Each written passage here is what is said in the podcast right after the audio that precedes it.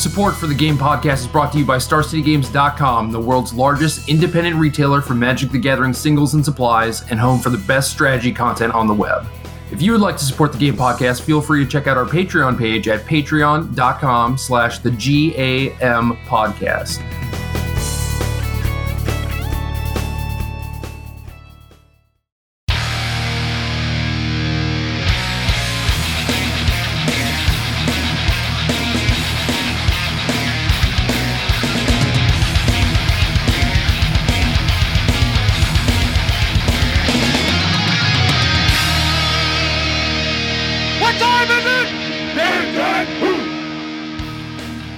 Welcome to episode 102 of the Game Podcast. I am your host, Brian Gottlieb, and we are still doing guests, believe it or not. Our, our, streak of guests will continue as we go on to this episode.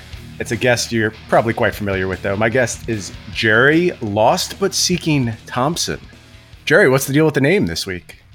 Well, it's Pro Tour week, and as always, it doesn't matter how prepared I think I'm going to be the last few days before decklist submission you're just kind of scrambling, trying to figure things out, and it's stressful in the best possible way. Uh, I, I saw the name and I got excited and thought you were going to come on and just talk amulet with me for an hour, which I totally would have been into at this point. I'm all about the amulet life right now. Yeah, I'm sorry to get your hopes up, man. Yeah, I, I, see what you're saying though. You're you're in the crunch time right now. We certainly appreciate you still taking the time to do this show. I, I know how those last few hours heading up to the pro tour can be very stressful why don't we start just talking about what your preparation processes look like for this pro tour? When did you head to wherever you're at right now? Uh, who are you working with? You know just give us the breakdown of, of what your preparation has looked like. So my six player squad for the team series team legion is myself ben friedman oliver two oliver Tomajko, noah walker and jacob wilson. And when Steve Port, owner of Legion, was trying to put this team together, he was like, you know, I, it's not a requisite or whatever, but it would be cool if the team actually worked together because that's not necessarily something that happens every single time with a team series team. Like, he wants the team to actually be like a unit, which I can certainly respect and agree with. So we made a Facebook group with these guys. And then uh, Efro contacted me saying that like him, Dave Williams, and Mark Herberholz were kind of free agents. So we added them. And then uh, Corey Burkhart just ended up without a squad. And then we later added Mattia Rizzi and Rob Paisano, who were in kind of similar situations. So that is the entirety of our Facebook group. Uh, that sounds like a pretty big squad. What was that about 13 people you listed there? 11? 11 counting's hard you know that's not my forte that's why i don't play burn but but anyway so you, you have your people together now are you in the same physical vicinity at this moment or is it still just facebook talk jamming out decks that way so honestly, I don't know where everyone is at the moment. I got into Atlanta Thursday night for the Grand Prix. I played a little modern action, and then Efro got in Monday. So now I'm staying with him. I have him uh, just kind of hanging out in the other room. And as far as everyone else, I don't know. I mean, I assume I assume they're going to beat the Pro Tour. I assume they're going to show up at some point, but I have no idea when. Okay, so it hasn't been the kind of lock yourselves in a room and, and jam it out for 12 hours a day type pro tour testing process? No no. I mean we're we're all sharing ideas and the the facebook page is very active and everything just kind of what you would normally expect. But yeah there have there haven't been like a lot of uh, discord car- calls or anything. Like i i discorded with efro on friday i think before the gp and we were playing with our deck during that point and yeah, just since then we're we're just chatting, sharing ideas. Like I don't think we're all going to play the same deck or anything, but we we do agree with where the format is and and what's going on with the metagame and stuff. So the the team stuff has worked out pretty well so far. I think just people have different inclinations for like what they should play. You know, like certain people lean towards Golgari and stuff like that. Right, and I think that's always going to be the dynamic on on any team when you're doing pro tour testing i mean obviously you've played a ton of these now do you prefer kind of this loose conglomerate just exchange of ideas type situation? Or do you like being sequestered and and working face to face with a large group? What's your personal preference? Both have their advantages. I, there is there is going to be a, a point someday maybe soon where if i'm testing for a pro tour all of my testing is going to be out in the open like I, I, definitely want to do pt testing like that at some point and just work by myself and see what i can accomplish and also just like share that with everyone else because i think that'd be a really cool experiment. But yeah for right now since uh, steve wanted the group to be focused and together I, I wanted to do it that way and everyone else has different commitments for when they can you know come in and uh, dedicate their time and everything. So i think this works best for the group that we have but obviously just hanging out with a group of like 20 people for a couple weeks in a row is pretty fun and i definitely like that and there are certainly times when i miss it you know but this is more of just like i get to do my own thing share my information on facebook and it's just kind of like more relaxed more chill. I, I think that as an outsider to the professional magic scene a lot of people would be surprised at just how informal this process can be sometimes and how much of it is just Facebook chatter. Like it's crazy how often that's how all but the most dedicated testing teams go about their process. And we know there's a few groups who still get together in person and lock themselves away for a very long stretch of time, but that's very very difficult for most people to do you know the reality reflects that. That's why people work in these kind of digital ways now and and i don't think there's any real problem with it. I think you can find success under this method just as well as you can be in, in the same vicinity. Yeah the the difficulties arise when it comes to sharing information where if you're in the room with 20 people you're going to hear a lot of stuff like a lot of conversations and everything where right. those things don't necessarily just get shared on a facebook group or like you know, in our case, with everyone kind of working individually and sharing what they learned, like the quick hits, you're just not even having those conversations, period. So I do think that getting everyone in person does lead to uh, a lot of people getting on the same page and knowing more things just in general. But you know, it's all it's all pros and cons. You know. Of course, of course, trade offs. So I, I guess enough about the actual process of testing. It's it's the point in the podcast where I pluck at you for little strands of information and trying to get as much out of you as I can. And usually it's a lot. You know, you're probably by far the most open player when it comes to Pro Tour, but at the same time, uh, I think both myself and our listeners respect the fact that maybe there's some stuff you're not going to be able to talk about. If that happens, holler at us. But can you give me your big picture of the metagame as it stands right now? Like how do you evaluate what's going on broadly in the format as as you define your tasks over this week and a half, two week period that you've used to set up your deck for the Pro Tour?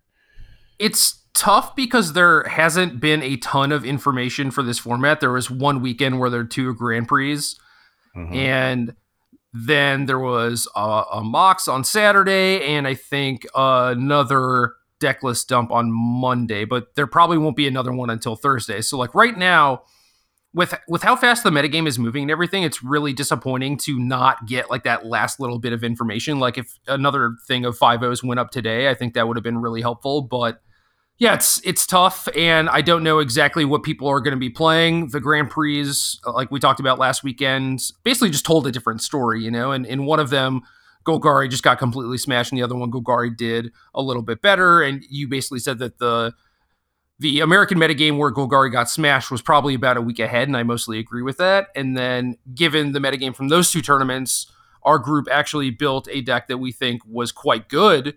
And as as of Friday, like I was super happy with it. And then the Mox happened on Saturday. And suddenly there's just all these Boros aggressive decks, just like white token decks splashing heroic reinforcements which were very good against like the Drake decks, the Golgari decks, and the Jeskai control decks. So now it's just like, okay, well, what do we do with that information? And like, how are people going to adapt going forward? And like right now, it's just impossible to even tell how people are going to react to that information because we don't really have a, a follow up to that. You know, like there there is no deck list dump with information telling us how people are going to react. So I guess I would pose the question to you then how do you react? I mean, what's the natural predator for when the the metagame gets a little leaner, a little bit more aggressive? You know, cards like Clarion started to disappear from main decks a little bit. Is that a card you see on the uptick to answer this, or is it just you know too vulnerable to too many of the other archetypes? You look at a card like Deafening Clarion against Golgari and Phoenixes, and it looks pretty silly, honestly so maybe the answer is somewhere else. Uh, Settle the Wreckage maybe becomes a popular card again. What's your thought on the proper response to these aggressive decks that showed up at the Mox? The problem with Deafening Clarion is mostly Adanto Vanguard, but also kind of uh, dauntless bodyguard to some degree, where mm. even if you cast your sweeper, they will almost certainly still be left with something, and then they get to play History Benalia or Benalish Marshal and just keep attacking you. And Adanto Vanguard has really just been a huge issue for a lot of these decks because Golgari is mostly creatures. They don't have a lot of room for things like Moment of Craving, and they're not really set up to play Necrotic Wound or anything. So it's kind of weird. It's like they, they want the removal spell to hit Tocatli Honor Guard, but a lot of the stuff that hits Honor Guard doesn't touch Adanto. So it seems like Golgari in its like current slash previous form is likely not going to exist in the same way at the Pro Tour. I would expect a lot of people to make significant changes to their Golgari decks. And I mean, we, we've talked about this before. Like Golgari just has a bunch of different viable options, and it's almost impossible to actually discern what is correct or what isn't. Right, right. You have to really be able to pin the metagame down. I, I want to back you up for a second. I don't, I don't sure. know if you're going to respond to this question well or not, but you kind of intimated that you thought you had things figured out maybe before the Mox. Do you want to talk a little bit about where you were falling uh, at that point in time? Yeah, I we were you know, we being like me and you and and Josh Cho and some other folks were working on the Izzet Arclight deck. And what ended up happening there was the sideboard plan of Niv Mizzet plus dive down was just a, a, complete game changer in a ton of different matchups. Like Golgari would have all these chupacabras and Viviens and stuff and try and fight your crackling drakes that way. And then you would just hit them with the dive down and it would just be game over. And against control, if you could just play a Niv Mizzet or even in the mirror, you just play a Niv Mizzet, have a dive down to protect it. If you untap with Niv Mizzet, you almost always killed them. So instead of playing the the Arclight Phoenixes, I just started playing with that shell in kind of like this Izzet control shell, and then Efro had the idea of adding the Eldest Reborn because other people were doing the same thing. Like they were there were a lot of dive downs, a lot of Mizzets, and the Eldest Reborn is just like the cleanest answer to it. Right, good pickup for sure. Um, and you know you get your own Niv Mizzet, which is always nice. So where where did that go wrong? Just decks were going too wide for you to contend with at that point just the the Boros deck is a, a heinous matchup. Like yeah. Adanto Vanguard was by far the biggest problem for any sort of blue red deck. People were playing things like Entrancing Melody, which just isn't even good against it. You know, they're they're just scrambling for answers. We were thinking about Merfolk Trickster, Deep Freeze, Chamber Sentry, just like all of this nonsense to try and beat this two mana one one creature. You know, realistically, uh, we could have played some amount of Moment of Cravings, but there's a lot of tension because you need Shock for early removal. Like you need to be able to hit their one drop, otherwise you're you're just going to fall too far behind. And right. Lava Coil obviously has a bunch of very important targets between the X4 Drakes, Rekindling Phoenix, stuff like that. So it's it was just really tough. Also, like the the mana was not great, obviously, because you need all of this blue and red mana for Niv Mizzet, so you can't really play any basic swamps. So every dual land you add to your deck is a pretty big cost, actually. So it's like, all right, we can splash Moment of Craving, but maybe we can't cast it until turn four. Yeah, not quite as effective in that situation, right? Right. So I was I was trying to go hard on Search for Azcanta and just turbo out Niv Mizzet. Efro is playing uh, Sarkhan Fireblood and trying to do it that way. And one of the things that kind of kept coming up was like Spell Pierce is, is really good. It it has a lot of very potent targets in basically all the decks right now. But mm-hmm. between having things like spell pierce, shock, or fiery cannonade, just the red removal that doesn't kill everything, and the Eldest Reborn. You just had a bunch of awkward draws where your cards didn't necessarily line up. And then, especially when you were on the draw, cards like Sarkhan and the Eldest Reborn got much, much worse. So I think the strategy was good and the power level was there, but there was just some weird inherent variants that didn't have anything to do with the deck necessarily. It was just like you you need your cards to line up perfectly. Yeah, I can see what you're saying. Some kind of classic mid-range problems, right? The type of things that mid-range decks have historically dealt with. You draw the wrong half of your deck in the wrong spot and you get punished. And that's been my experience, especially with a card like Sarkhan incredibly variable based on play draw and just where the game is at. Sometimes it feels like the best card in the format. Other times it's like, why would I put this unplayable dredge in my deck? So I, I could see how you could certainly run into that problem on a consistent basis. Yeah, I, pl- I played a game against uh, or a match against Seth on Modo on Friday, where I played turn three Sarkhan, turn four Niv, and he just conceded. And then Yeah. he's, he's playing Jeskai control. And then in another game, he played Niv with a mana open, and I just drew the Eldest Reborn, and he conceded. So, and and that moment, you're probably feeling pretty good, right? Oh yeah, I'm just like this. God, this deck's incredible. Like if people are doing this stupid stuff like Golgari and Jeskai, and I was just like, yeah, just lock it in. Let's go. Uh, and then the White Weenie deck happened, and it's like, well, we're already bad against a Danto Vanguard, and that wasn't seeing a ton of play. But now it's that with a bunch of sweepers, and just everything's a problem. You maybe have uh, a sweeper like a Fiery Cannonade or whatever. They have a thing left over. They play heroic reinforcements, and you just die. Yeah. Yeah. Fiery Cannonade, I mean, we're, we're making do, right? We're, Right. We're not super excited about that card. And then post board, you get Banefire too. So it's just, it's not good. And I, I wish the Pro Tour was last week because I, I think we would have had a great deck. And maybe a lot of teams would have figured out that this Boros deck is actually really good and they would have played it and we would have gotten smashed. We would have looked stupid. But instead, it was like, all right, back to the drawing board. We did all this work and spent all this time on this one deck and we just got to scrap it. So I'm going to ask what feels like a very you question to ask. Usually I'm the one on- your side of the table here, but it, it feels like you're telling me all these reasons Boros is great. Why aren't you playing Boros? I mean, it seems like a pretty reasonable consideration at this point. Uh, it may be wearing somewhat of a target, but it's still somewhat new, and maybe people haven't figured out how to deal with it yet. Yeah, I basically have not worked with the deck. I left that up to a lot of the people in my group and at first they were super high on it, but now I think they're they're playing against more resistance and people are adapting and making changes to their decks and I've seen, you know, things like Plague Mare and Goblin Chain Whirler, like a little bit more mono red out there and everything. So I don't know. I, th- I think people are adapting. It's just part of the problem is we don't know how people are going to adapt. So we can't really next level them. So then it's just like, all right, are we just supposed to play like a good stock deck? I don't know. But I think that that is probably the deck that you should not be playing in this tournament. You think Boros is a deck that is going to be overly targeted when It's- Friday it's- comes? It's the litmus test. I think that everyone has to be able to beat it in order to compete. I think that the Mox results, especially with very little information after the fact, are going to lead a lot of people to play that sort of deck. That seems like a reasonable interpretation of results and, and what to extrapolate from them. So let's kind of go back to the format at large and how it lines up against Boros for a minute. We talked about the Izzet decks having a very pronounced vulnerability to it. Uh, we obviously know they were kind of born to beat up on Golgari. That's the deck they were targeting from the start. Although I think they've moved a little bit away from like four Tocatli Honor Guard main deck in a lot of spots.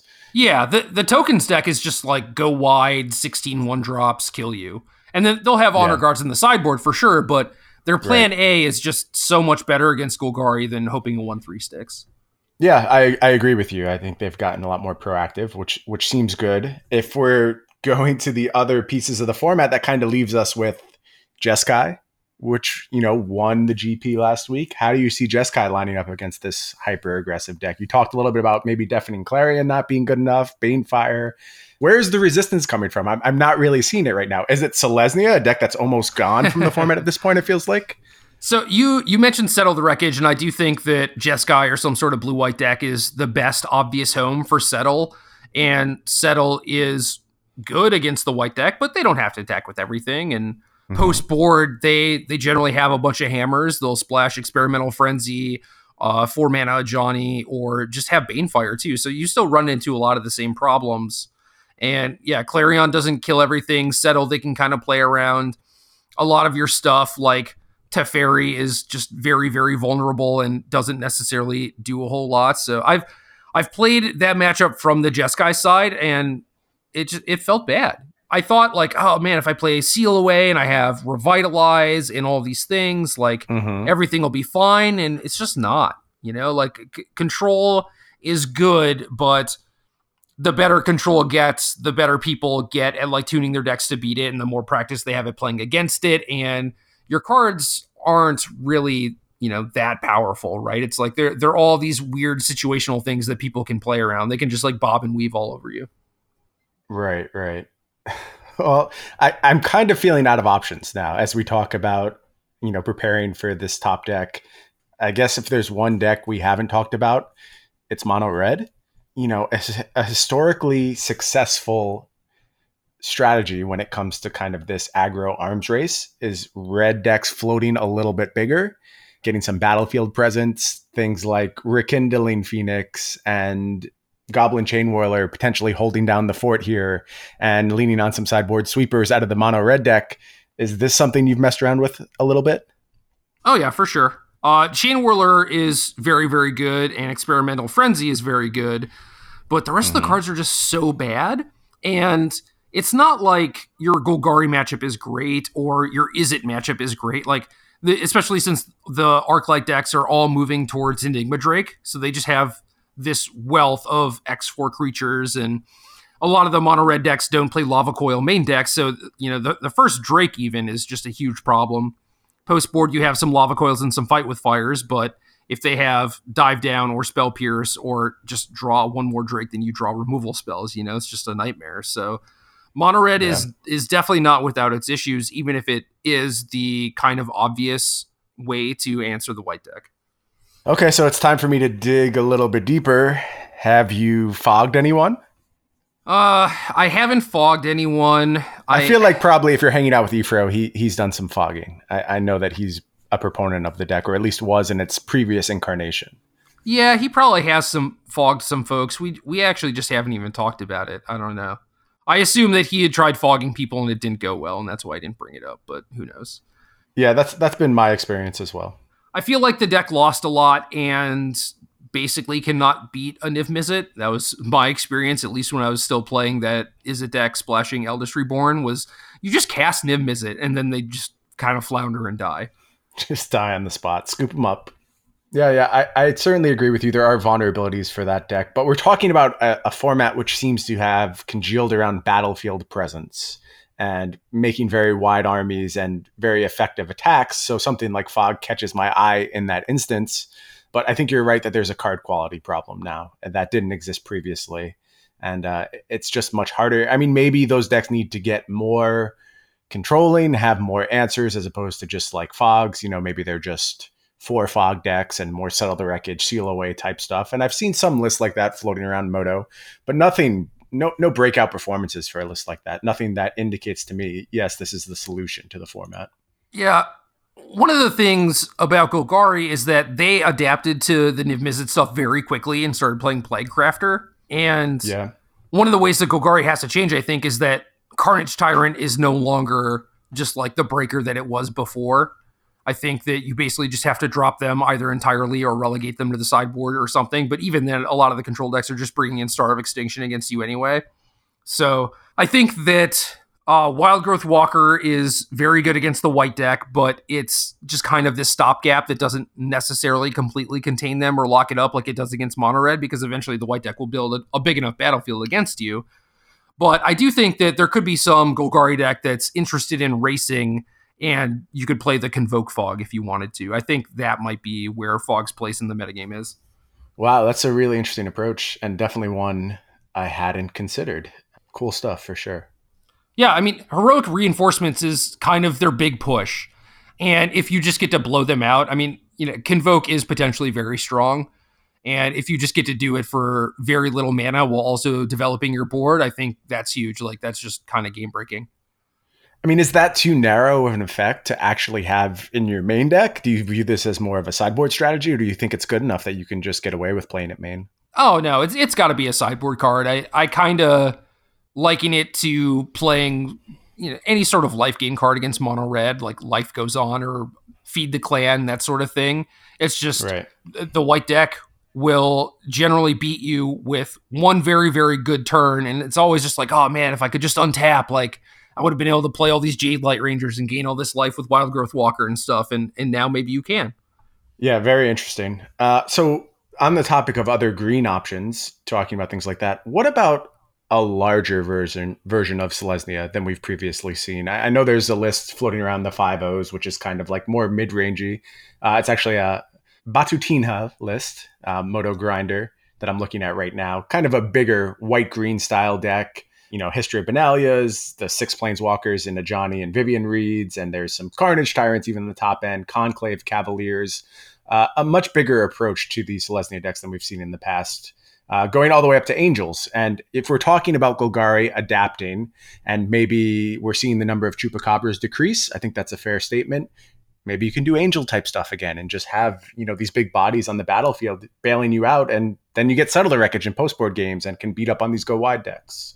Yeah, I mean this this could just be another deck that can utilize fog to some degree. I mean, I do think that yeah. this is exactly the sort of deck where if you get one more untap step, it's possible that you just get to play out enough things to stabilize.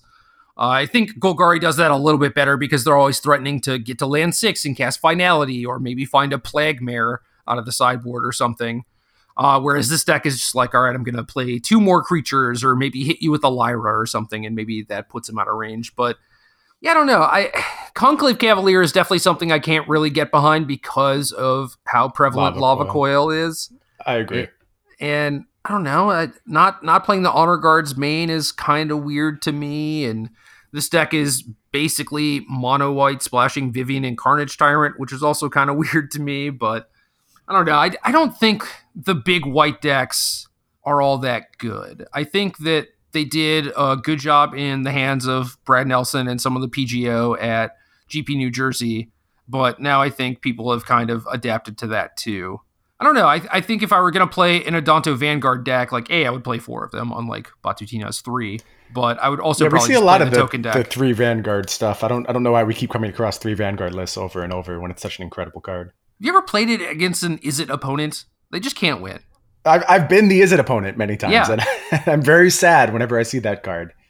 Yeah, there's just no good answer. It's it's kind of absurd. Yeah, I've certainly rem- remarked seeing it on turn two. Okay, you win, like, like kind of glibly, but yeah, you feel that way sometimes.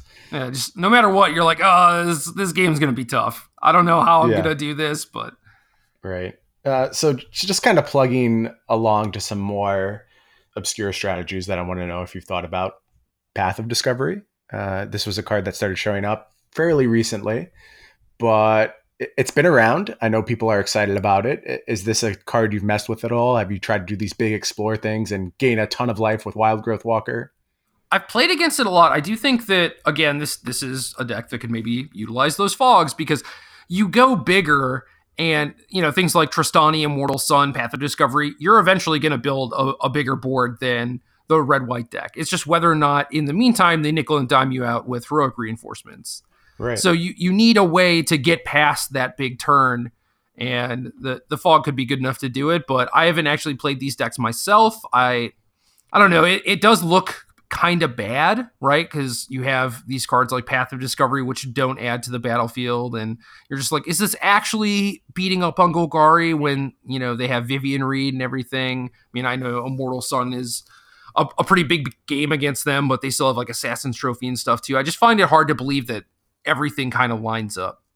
I think that's fair. And historically, I have not been a believer in Path for basically the reasons you're stating.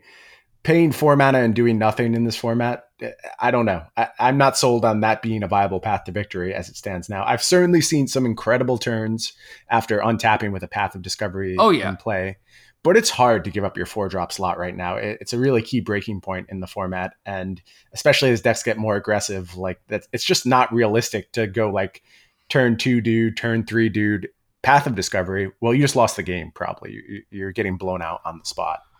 Um, so yeah, they, I'm I'm not particularly sold on it. They play heroic reinforcements. You take 12 damage or whatever, and you're just kind of wondering what you're doing with your life. But uh, yeah, just looking at this deck and thinking about the Boros matchup, I would probably want to side out the Path of Discoveries and the Immortal Suns, just because you could potentially rely on Trostani and March, and you need something else in in those early turns to actually help you stabilize. I just don't know what the best card for that job is. Yeah. Oh, I, your idea of fog sounds appealing for sure, and I, I, get what you're saying as far as that goes. Okay, I, I'm sick of of picking at you for your take on this format tell me where you stand now. I'm we're on the the final hour as we head into the pro tour. Where do you lean? Where do you see your edge? Do you think you just haven't found one and you're going to have to settle for playing something that's kind of in line with what everyone else is doing and, and hoping you play well and get there? Well, when the metagame is kind of open and you know that you have to beat this white token deck and then a little bit of everything else I I'm basically just looking for a deck that is good and solid because I tried to build these metagame decks and you know try and break it and everything. And I, I think for the three days or whatever that I had that Grixis deck, it was there. But now it's just like, well, what is what's just a good deck? What is a deck that is very consistent, is capable of interacting with my opponent, doesn't have a lot of inherent weaknesses? And I'm looking at like the green explore cards, right? Where it's like those add a lot to your consistency. And things like Vivien Reid are really great, really powerful, and uh, basically always just going to be well positioned, you know. And it's like, oh, maybe I should play some sort of Golgari deck, but I don't know, man. It like the the white deck is the matchup is still not good.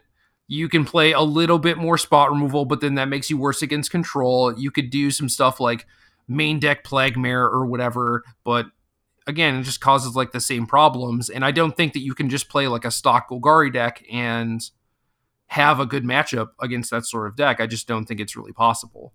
Is it has problems with Adanto Vanguard just straight up? I do think that the Arc Light deck is good in that you have a bunch of cantrips, so you can always filter through excess lands, and it doesn't really feel like you know you're getting flooded or mana screwed or anything. But at the same time, you're just kind of floundering in the early game, not necessarily accomplishing a whole lot, but you do kind of make up for that for having really powerful combo ish, like almost modern like turns where, you know, you're playing a, a 10 4 flyer for three mana or re- returning three arc light Phoenixes on turn four. You know, like you can do some busted stuff. So there's some appeal there, but it's just not very consistent and you're just kind of scooping to a two drop, which sucks.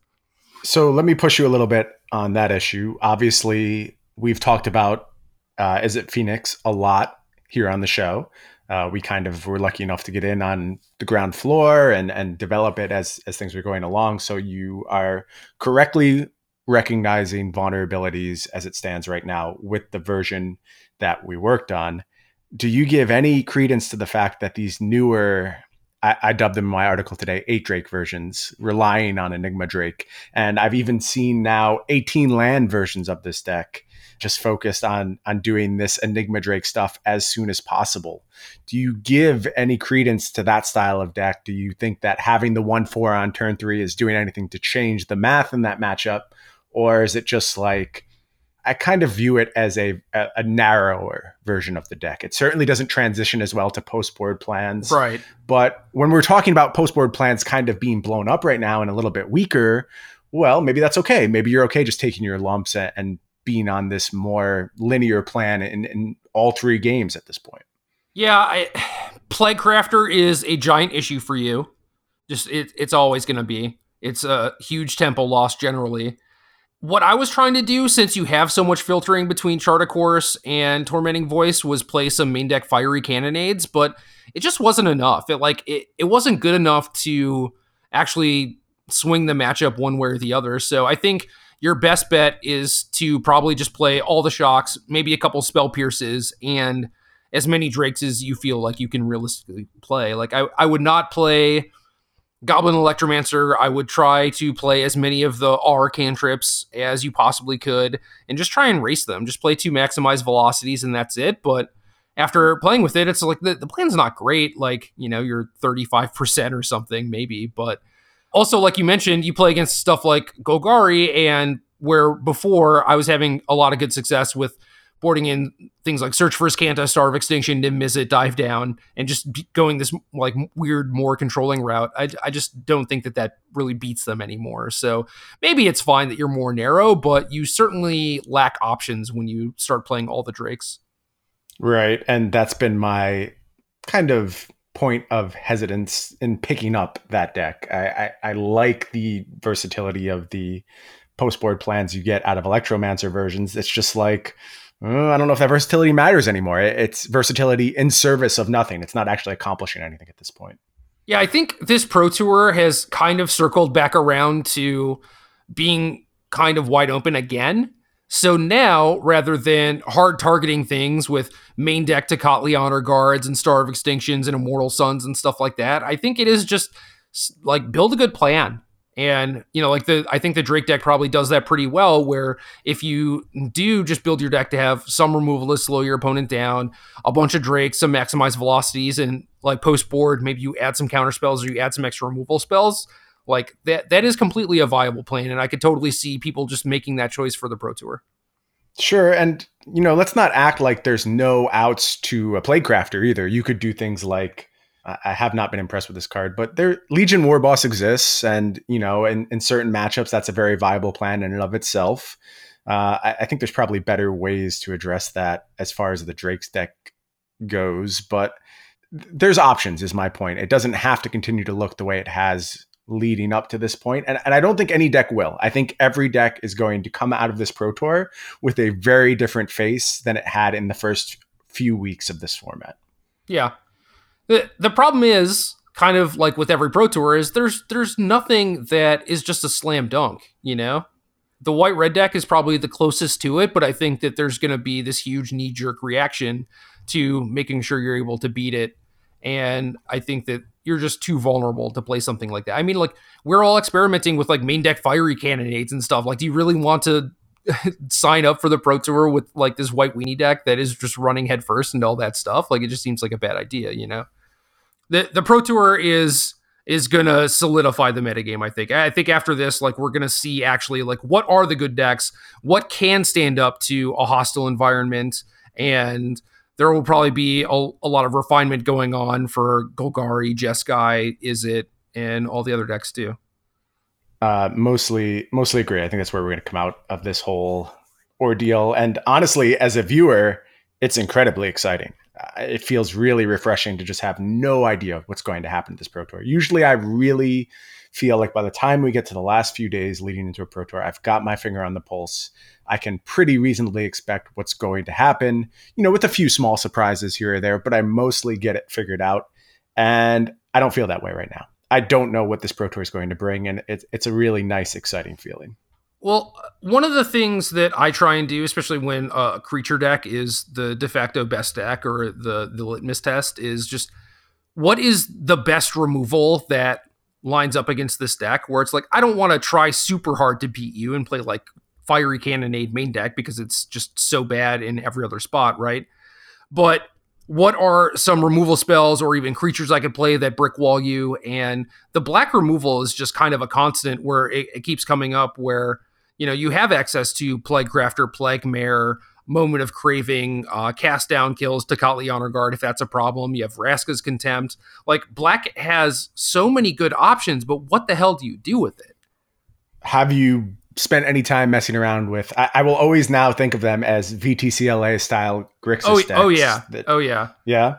A little bit. I mean, I've I've definitely put in my fair share of hours with Grixis, just period, over the course of this format. But for a three color deck that has very little life gain, not a lot of good threats, and your game plan is play 12 removal spells, hope it's good enough, but also, you know, sideboard eight cards against control to help that match up. It's just, it has every single mid range problem in the book, you know, like complete lack of closing speed, just every problem is there. Classic Grixis. That's that's kind of been my feeling on the archetype from the beginning. I mean, the closing speed thing when I was doing like Bolas into Doom Whisperer, sometimes I was like, oh, we finally solved this problem. This deck just controls the first couple turns and then ends things. But you're right. There, there's very uh, diverse threats right now that demand an answer. You can't just sit there doing setup for the first few turns, and you're going to need to have a moment of craving in the right spot, or you're going to need to have uh, golden demise to clean up the board. And if you don't, you're going to find yourself in a lot of trouble. And getting that mix right is a very difficult thing to do. Yeah, I, I do think that the black cards are quite good. I just don't know what to do with them. And Golgari, since you're leaning on explore creatures and want Wildgrowth Walker and all this other stuff, I don't think that you can play too many removal spells. You know, it's like maybe you could play six or something, but hmm. you you don't get thought erasure. I still don't think disinformation campaign is like a, a real magic card, but whatever. Agree. Uh, but agree yeah, I just I wish there was something else. Like you get to play all these removal spells, Thought Erasure, maybe Nicol Bolas, maybe Doom Whisperer, but Vivien Reid is still just gonna you know beat you up and take your lunch money. So yeah. I, I don't know, man. Yeah, there's an answer to everything. It seems like, and you can come up with a reason not to play basically every deck in the format. If you had to put a guess on a sleeper archetype that just kind of comes out of nowhere and has a pretty decent performance at this Pro Tour. Is there anything that catches your eye? I mean, we've seen like dinosaur decks in the five O's. Uh, I'm looking at a weirdo Jeskai uh, Chamber Sentry deck right now. So props to you, Anji, for getting on board the Chamber Sentry train. It's, it's just me and you here, buddy. So I'm, I'm happy to have you. Any weird stuff that you've seen going on that you say, okay, yeah, maybe this is ready for a breakout performance? So Yuanji is a friend of Oliver Tamaiko's. So Oliver okay. Oliver posted that deck in our in our group thing before it got posted, and he's like, "Yo, my friend five would with this," and I'm just like, "What the hell is this?" I love it. Awesome. I don't know if I actually love it. There's a there, there's cool stuff going on. Yeah, I played against someone who had copied the list also in in a league. And I was like, "Oh no, like don't don't let this be a thing." it's happening. It's happening. Overall, I think Niv Mizzet was poised to kind of be the breakout card of this Pro Tour until this this white shenanigan stuff happens. I still think that Niv is just great against basically everyone. Like, I, just if you untap with it, it's so hard to lose. It's almost impossible to lose. Right. And what what more can you ask from a six mana card? You know, and it's just finding the best way to to dodge whatever answers they have. You know, maybe it is like playing Grixis and having thought erasure for Plaguecrafter or whatever. I don't think it's dive down anymore, but there is definitely a way to do it. I haven't really figured it out. I think that Jeskai decks would benefit from leaning a little harder on Niv Mizzet rather than Teferi because I think that they are pretty good at buying time and everything. But as, as far as breakout deck, I do think it's going to be some sort of black deck, and I think that it will probably be Grixis something. Okay, interesting. Uh, how about one more prediction from you? This is always a hard one, but I, I, like playing this game going into a pro tour. Give me the hot financial spec. What breaks out dollar dollar bills wise from this pro tour? Uh, for for mythic rare, I mean, Arclight kind of already did that, right? So yeah, that's blown up. Actual rare Niv Mizzet was like two dollars, but it's tough with this set where there is just so much value all over the place. Like you have Shocklands, you have Assassin's Trophy, uh, Experimental Frenzy, like all of these good cards at rare and a bunch of decent stuff at mythic. So it's really hard for a rare to actually like blow up even more. So I don't even know how much like Niv Mizzet would go up or whatever. But I do think that Niv Mizzet is going to be a very, very large part of this Pro Tour. Interesting. So Interesting. if if you're interested in like penny stocks, basically like making fifty cents per card or whatever, like that's probably it. Yeah, I was looking for more like the twenty dollar pickup, but I, I guess those are tough to give out, right? No, man. If if I knew that, I would probably have uh, some hot tech, and I would not be lost but seeking. But here I am, you know. That is true. Okay, so I think we're coming to the end of my grilling you. I want to make a prediction about what you're going to end up playing. If, if I get it right, are you going to tell me, or is it one of those wait and see prediction type things where I just get to look uh, like an idiot and it's going to be great? Since this is going up Thursday night, and I do have other people on my team, I will neither confirm nor deny, but I will certainly tell you after the show is done, and I will post my list Friday night on the Patreon. So, okay, I think you're still going to play a blue red deck. I think you're going to find some type of Izzet configuration that works for you. I think that your assessment of wearing the white weenie target I don't like that name anymore. The, the white aggressive deck target uh, is, is accurate it, it's a dangerous position to take. I think a lot of bright people will come to the same conclusion and get scared away from the deck. And then you'll be able to exploit a field which has fewer Adanto vanguards than you would initially expect. And I also think some people will find a configuration of a black deck that they like, be it either Golgari or Grixis. And by the time we get to the winner's metagame, which I think it's critical to build your Pro Tour deck, for the winner's metagame. And it's a mistake that I've made in the past where I have a very good day one deck and just get blown up on day two. It, it's something that's happened to me several times now. In retrospect, I can always identify, right, I didn't build for the winner's metagame, and that's why I found myself in this position. Over the course of a long tournament, filtering will happen, and you kind of need to set yourself up to exploit that. And I think you're going to find a version of Izzet that does that and gets you to where you want to be. Word. What do you think changes between the metagame and the winner's metagame? In this instance, I, I think exactly what I expressed. It, it's the decline of Adanto Vanguard. It will be appropriately targeted, and these white decks will kind of fall out of favor as the tournament goes on. Yeah, I don't know. Th- thinking about it now and looking, like I'm looking at the metagame breakdown on Goldfish and everything, and thinking about past Pro Tours and everything, I think it's safe for you to assume that I'm not playing this this white aggro deck, and that is accurate. But thinking about Pro Tours past, you know, it's like Mono Red was the Moto deck and it won the PT. Zombies was the Moto deck and it won the PT. And this one I think is being accurately respected when the other ones necessarily weren't. So that's kind of why I am where I am. But I've put a lot of stock in Magic Online lately and like the the hive mind to basically figure out what's good. And they have decided that this Boros aggro deck is good. And maybe I'm making a mistake by not playing it. Well, maybe. I mean, you bring up zombies, right? And you certainly bought into that and uh, were rewarded for it. I, I think you're right, though. This feels different. I mean, like, lessons are learned by the hive mind. And that hive mind includes people showing up for the Pro Tour. And I think that in those two instances, you're spot on. Respect was not given, adaptations were not made. But like you said, things are starting to change. And just the level of magic discourse feels like it's at a really high point right now. There's a lot of good discussion, a lot of good articles being written. And I think people mostly get that things don't stay static anymore. And people had this expectation that information from a week ago was still good going into the Pro Tour. I think we've done a lot to discredit that notion and, and, make clear that when you presume something from a week ago is going to hold, you're generally going to get punished for it at this stage of magic because things do happen so quickly. And uh, it feels like the memo is starting to get passed around on that. And that's why I believe there could be an appropriate response to the white deck here. Oh my God. How did this happen?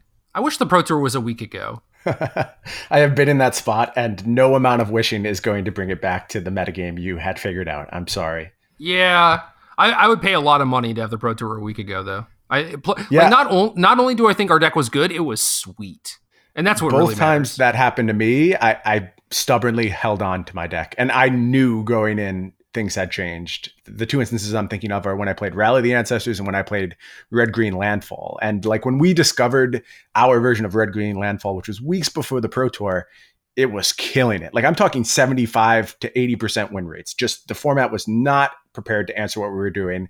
And then a similar red deck won like the SCG two weeks before, and the entire metagame shifted, and now everyone had appropriate answers, and our win rate basically plummeted.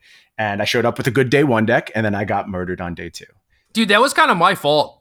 I played Brian DeMars in the Swiss of that open, and afterward, he's like, How do you think I should have sideboarded against you? And like, I helped him with sideboarding. And then I played him again in top eight because I was the one, he was the eight. And then oh. he, he used his like newfound sideboarding information to just completely dismantle me and then he went on to win the tournament. So you're welcome. So if you just beat him, then I end up with an amazing deck. Thanks for thanks for failing me there. Yeah, I mean, to be fair, I was also on the team with Corey Burkhart, and like I was one of the people that started working on that landfall deck, and then Corey just kind of like picked it up and ran with it, and a bunch of people on our team ended up playing it. So it is it is weird how I have like a lot of a lot of hand in that. It's just so bizarre that that's one of the instances that you bring up.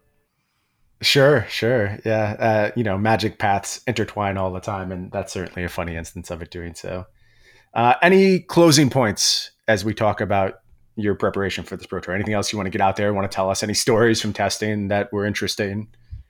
I wish that I could play more of this format. Like, this seems like a really fun format to play week to week, you know, in, in big tournaments. Like, I, I think back to the old uh, SCG Tour days, you know, where I would just play Caw-Blade every week. And, yeah Granted, that was Caw-Blade, right? So it's just kind of busted. But this this seems like it would be a fun format to try and metagame and everything every single week. Whereas putting all of my stock into one big tournament is just just mm. kind of silly and sort of a feel bad where it's like I think over time I could get the hang of this and do a really good job but given how things are it's just like you know I, I do feel lost. So i don't know. We we made a choice and uh i mean I, I guess technically i have about three more hours to submit my deck list or whatever but i'm not going to go too crazy. I'm certainly i'm definitely definitely not looking at various boros aggro decks on online right now. I'm certainly not doing that. I think that uh, you know, if we talked to my co-host of the Head Games podcast, Jonathan Carter, he would probably be giving advice to you that it's time to stop and just get some mental composure, do some decompressing, and have faith in your choices. You've you've come to the point that you got to for a reason. And I don't think, I mean it's possible, but I don't think I've revealed any new information to you over the course of this cast that should have you fundamentally changing your stance after just an hour of discussion. No, I, I don't think it's you. I mean, it's you being here and having the conversation with me and me being to explain everything and think about stuff. And I'm just like, well, these past Pro Tours, even when this breakout deck happened a little bit beforehand, it still crushed the PT because enough people were already locked in. You know, there's people don't necessarily have the capability of being super fluid, right? Like maybe they didn't bring all their cards or whatever. Who knows? Maybe they've just played Golgari for three weeks and they just want to stick with it. There's going to be some of that, but again, I would point to the difference between the top of the metagame and the broader metagame. Oh and yeah. You're you're here for first place, right? And like look, if you take the stance that people are going to adapt and then you get blown out on day 1 by a bunch of those white decks, that's a completely plausible outcome that basically by making that decision you've signed up for and are willing to accept. But the alternative to that is you get to your day two metagame and you're able to absolutely dominate and then bring home another Pro Tour trophy. Yeah, registering Boros is basically just like I have no respect for my other competitors in this field. I don't think that they're going to do their kind due of. diligence, and it's just kind of like spitting in their face. I don't know. There's a little bit of that going on. Yeah, I think I think that's a fair way of putting it you know, trust yourself. That's that's my final piece of advice. I think you've gotten to where you've gotten for a reason. Oh, it's so hard though. What about the imposter syndrome and all the the second guessing and it's it's all it's all uh, again. If you have been listening, if you have been listening to Head Games, I've we've given you the tools to deal with imposter syndrome. I have. You belong here, Jerry. You are absolutely one of the best players in the world. You've made these decisions before. Trust yourself. It's a good decision no more second I, guessing. We're wrapping I, it up. I think right it was now. four and five where it was like motivation into imposter syndrome, and I'm just like, oh my god, this podcast is for me. Just like all of these topics just speak to me. and they were they were yeah, helpful yeah, we, and they uh, were nice, but I don't I don't feel cured. So no, no, and that's the thing about these kind of mental issues is that you you can't cure I them. Know. They're always going to be there and they're always going to resurface. And you need to rely on the people you trust to talk you down in moments. And that's what I'm doing right now. I have faith in you. I'm sure you've made a good decision. That makes one of us. Lost but seeking. All right. Why don't you're finding? That's my that's my final opinion on it. Why don't we uh, do a question to wrap up our show this week? Do you have a question you like? Absolutely. So Arnar asks, how are you preparing differently for this Pro Tour considering how fast changing the standard metagame is online and in paper? Is the approach still the same? Are you taking more risks in your 75 or will the draft portion make a bigger difference? Well, obviously this is a question, you know, pretty squarely targeted at you, so let's hear what you have to say and then I'll respond to your answers. Yeah, honestly, this is a good question because I didn't even really consider this it was just business as usual and doing things as I normally have done.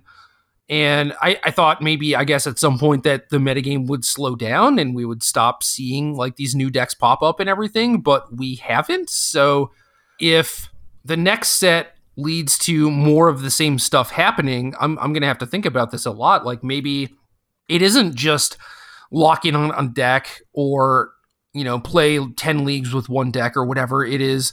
Try to play with every single deck that you can, just a little bit to get a feel for it and figure out the matchups and stuff. And then just kind of keep that in your back pocket. But don't really focus too much on hammering out details so much as just getting reps in. And I, I think that might be more valuable. So, yeah, remind me for next Pro Tour to do that, assuming things look the same, you know? But the, the draft portion always matters. And I mean, if, if I 6 0 draft at a pro tour, which I don't think I ever have done, I've, I've 5 1 a few times. I don't think I've ever 6 0 but if you ever 6 0, I mean, it's if you have a reasonable constructed deck, you have a very, very good shot at making top eight. So yeah, I hope I get lucky. Well, that that made me feel fairly terrible. But outside of the the draft advice, sorry. Uh, let me give you. That's fine. That's fine. I'm over it. Let me give you a corollary here. How about the idea that people who have settled in on, say, Golgari from week one, just jamming Golgari over and over and over, now know all the tools, know all the potential adaptations, and are just in a spot where they can say, okay, I know what people are doing here. I know how to answer this particular metagame, and I'm ready to go. Here's my Golgari deck. I'm confident this is the right approach. Do you put any stock in approaching a metagame like this in that fashion? Well, A, that's boring. And B, yeah. B, you likely learn a lot more by playing the other sides of matchups too. So I think that you should not just completely ignore that. But yeah, there there is merit to that, assuming it's something like Golgari where your deck is infinitely customizable and yeah, you, you have the tools to beat everything. I don't think a lot of decks can can really do that. Either you're doing something like mono red and you're just like, well, I'm ignoring mostly what people are doing, so it doesn't matter. And, you know, maybe six of your sideboard cards change week to week or whatever. And yeah, maybe you play Golgari and you play like Gruesome Menagerie and Molder Hulk and Carnage Tyrant and Doom Whisperer, like Elvish Rejuvenator. You just play all the different versions, find out what they're good against, what they're bad against, have a comprehensive list of different cards that you could play to affect certain types of matchups and stuff. And yeah, maybe you just show up to every tournament with your trusty Golgari box, right? You just have a box full of all the playable Golgari cards in standard and go from there. Uh, I, I do think that that is that's one way to do it. Control could maybe do the same thing. Yeah, I, I mean that's what Willy Edel's going to do, right? We already know that. That's uh, most authoritatively he's going to show up with a green black deck. In fact, I think I saw him on Twitter offering to help other green black mages in every matchup but the Really? mirror. So you know he's yeah, absolutely. So he's obviously been focused on this deck from the beginning, and he probably knows it inside and out, and he's comfortable with that as his approach. I'm like you. I uh, preparing for a pro tour that way seems incredibly crazy to me. I need to know multiple matchups. I need to know both sides of them. I I can't take that approach to Magic. I never have been able to, but we certainly know people who do and who find success doing so. You know, someone like Shaheen comes to mind who just carries around a bunch of Esper cards with him. I'm assuming everywhere he goes, in case he has to build an Esper deck on the spot. And I basically never like his deck list and he always succeeds with them. So there's like value in his knowledge of archetypes and knowing how he wants to play matchups. And we've seen people take this approach. I don't know if that approach is better in this type of metagame though, or a more static one. I, I really have no idea because I've never done it myself. But interesting, two sides to the coin. And I, I'm not sure which approach you were supposed to take for this tournament. Yeah, it's interesting. Uh, so Willy's tweet is awesome, and I just immediately retweeted it, and it happened five hours ago, which I think was uh, when I was starting my nap, and I didn't see it for that reason. But this is really cool, and I'll have to ask him about this and like what his experience was. So maybe I'll have some uh, some follow up on next week's cast. Cool. I, I can't wait to hear it. I certainly, along with all of our listeners, I'm sure, are wishing you the best of luck. I'm hoping for a nice sweat. I get to, you know, follow your progress and see you make the top eight. How about I kind of want to guarantee I'll fly out to support you if you make the top eight. Is that motivation for you or does that put too much pressure on you? No, I think I think I'm gonna two one my draft. I think I'm oh gonna. my God, here we go. I think I'm gonna go. maybe th- maybe three two into day two, and then I might one two this draft, and then like lose my first two rounds of constructed and drop. I think that's gonna be my tournament. Cool. I'll I'll see you on Sunday. that's game.